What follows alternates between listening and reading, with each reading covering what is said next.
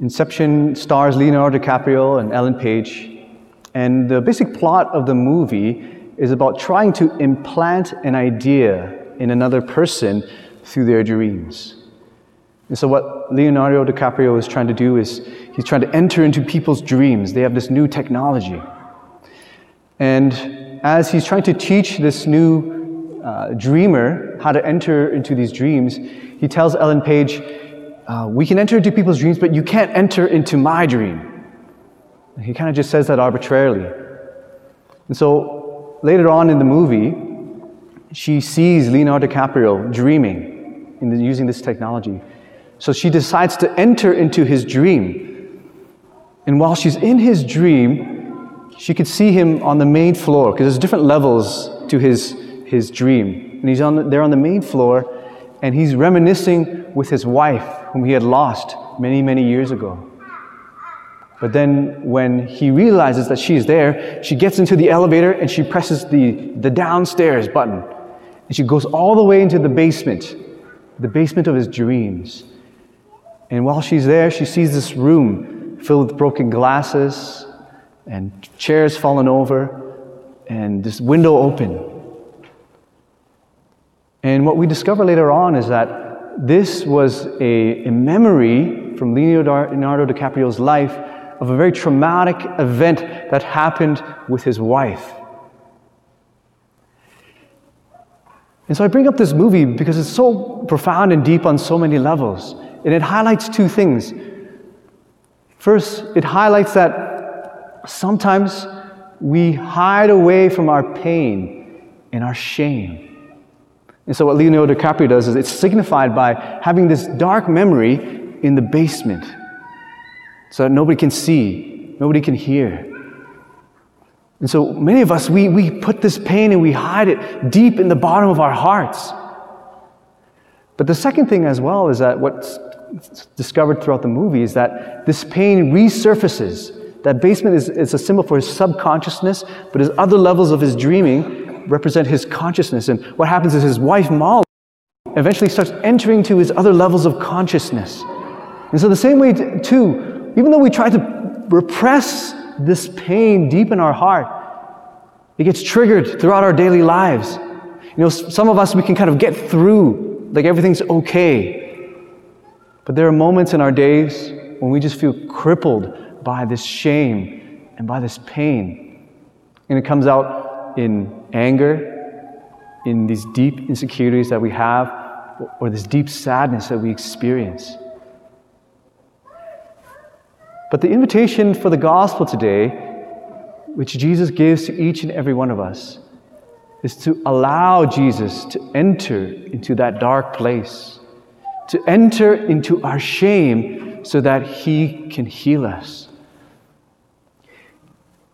In the gospel, we hear of the story of the adulterous woman, the woman who's caught in adultery. And you can only imagine the shame that she felt.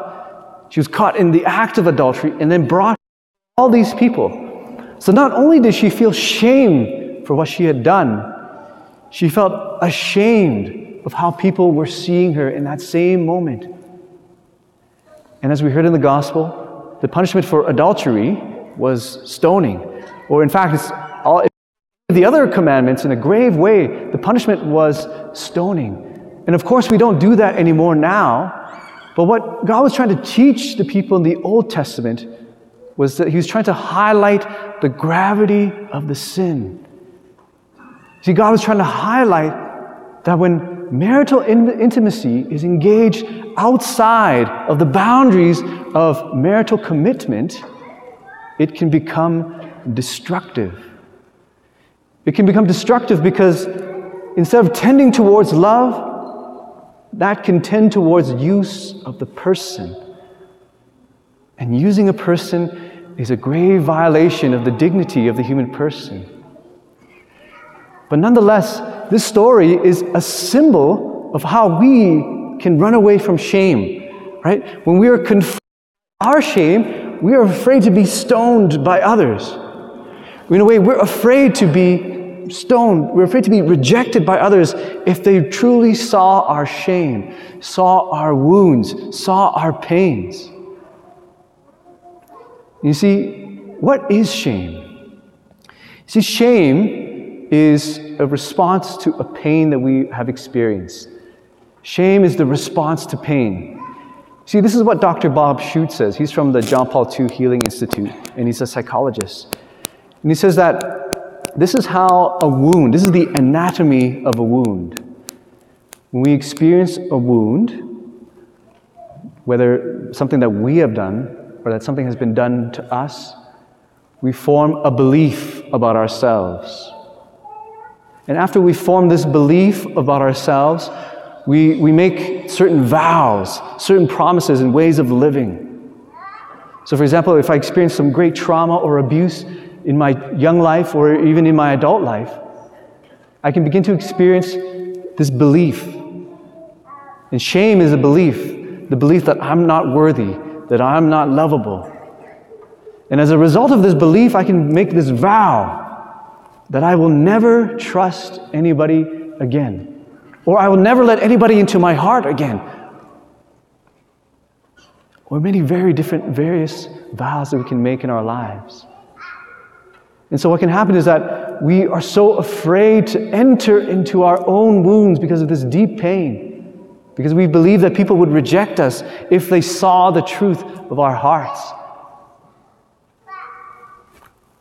But you see, Jesus is not afraid to enter into that place.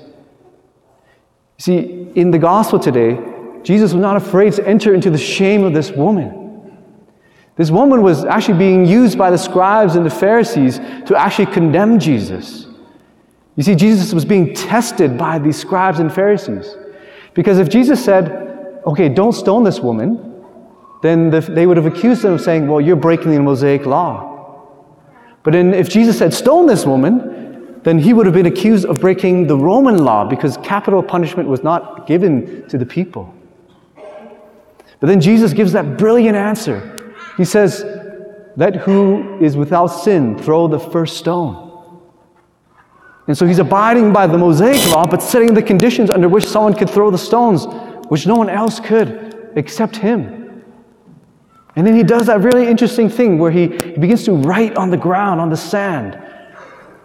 And there are different interpretations for this. The first is that he's just ignoring the scribes and the Pharisees and just writing in the sand, just doodling. Or some people say that he's writing in the sand, what he's doing is he's writing the names of those who have rejected him in fulfillment of the prophecy of Jeremiah. Or the second one, I think, which is really, or the third one, which is really interesting, is that Jesus is writing the sins of the people on the sand. But whatever the ter- interpretation is, the Pharisees realized that because of their own sinfulness, they were not in a place to judge others by stoning. And so, in the same way, too, God wants to enter into our shame. And He doesn't want to write on the sand of the earth, but He wants to write on the sand of our hearts. He wants to rewrite our story. He wants to rewrite our these false beliefs we have about ourselves. And he wants to make us anew. He wants to give us a new heart. Spirit. He wants to do what the prophet Isaiah said in the first reading.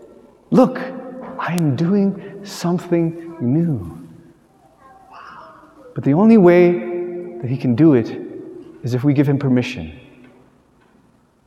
That's why before Jesus heals people, sometimes he asks, do you want to be healed? Because if we do not give him permission, he cannot heal us. But when we do, we can begin to experience this profound healing. There was a moment in my life many years ago before I was a priest where I felt lost, where I felt that God had abandoned me, that I was alone, confused in my path. And I went into this Christian healing program, and I felt this when I was there and I was praying, I could feel this deep pain and this deep shame and this deep anger well up in my heart. And the facilitator who was there was saying, You know, what's going on? And I said, I feel this, all these feelings in my heart, but I know God doesn't want to see it. He doesn't want to hear it. I'm afraid of being stoned, of exposing the shame. But then the facilitator said, Let it all out. He's God. He can handle it. And for the first time in my life, I felt I could be really honest with God. And so I screamed on the top of my lungs, God, where are you? You said here, but you weren't. And here I am, all alone. And in that moment, I was just crying, I was just punching the floor, I was just angry. But in that moment, I exposed the wound. I gave God permission to enter into my shame. And because I wasn't hiding, because I was being honest, He was able to heal me. I felt this wave of peace, these tears streaming from my eyes. St. Augustine says, it's like a pillow on which my heart could rest. And some people, when they experience healing, they experience it in different ways. You know, Jesus is in them with, is in their memory, healing their memory, or they're receiving an insight that changes their life. But for me, you know, God, it was like God was singing to me through different songs in my life. Was singing this R&B song. It's like, uh, I, I never knew a love like this before but it was the remix version, so there's rapping in the background. It's like, God, are you rap? Are you a rapper? But the reason why that song was so significant because I never knew that someone could love me in my shame, in my brokenness. I thought everybody wanted to run away. And now, like Jesus in his wounds, which are, is a, there are glorified wounds, so in my wounds as well, they are no longer a reminder of my pain and the hurt that I experienced. But now the wounds and the scars that I have are a reminder of God's love and mercy in my life. And I experience freedom.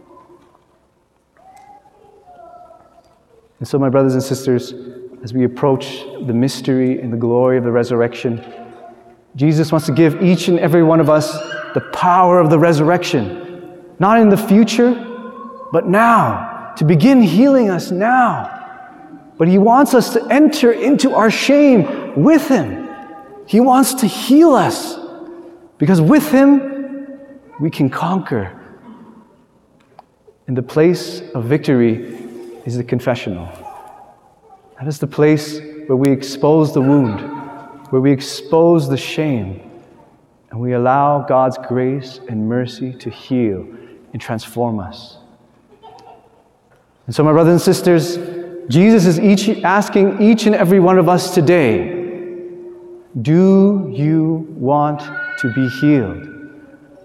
Will you let me enter into your shame?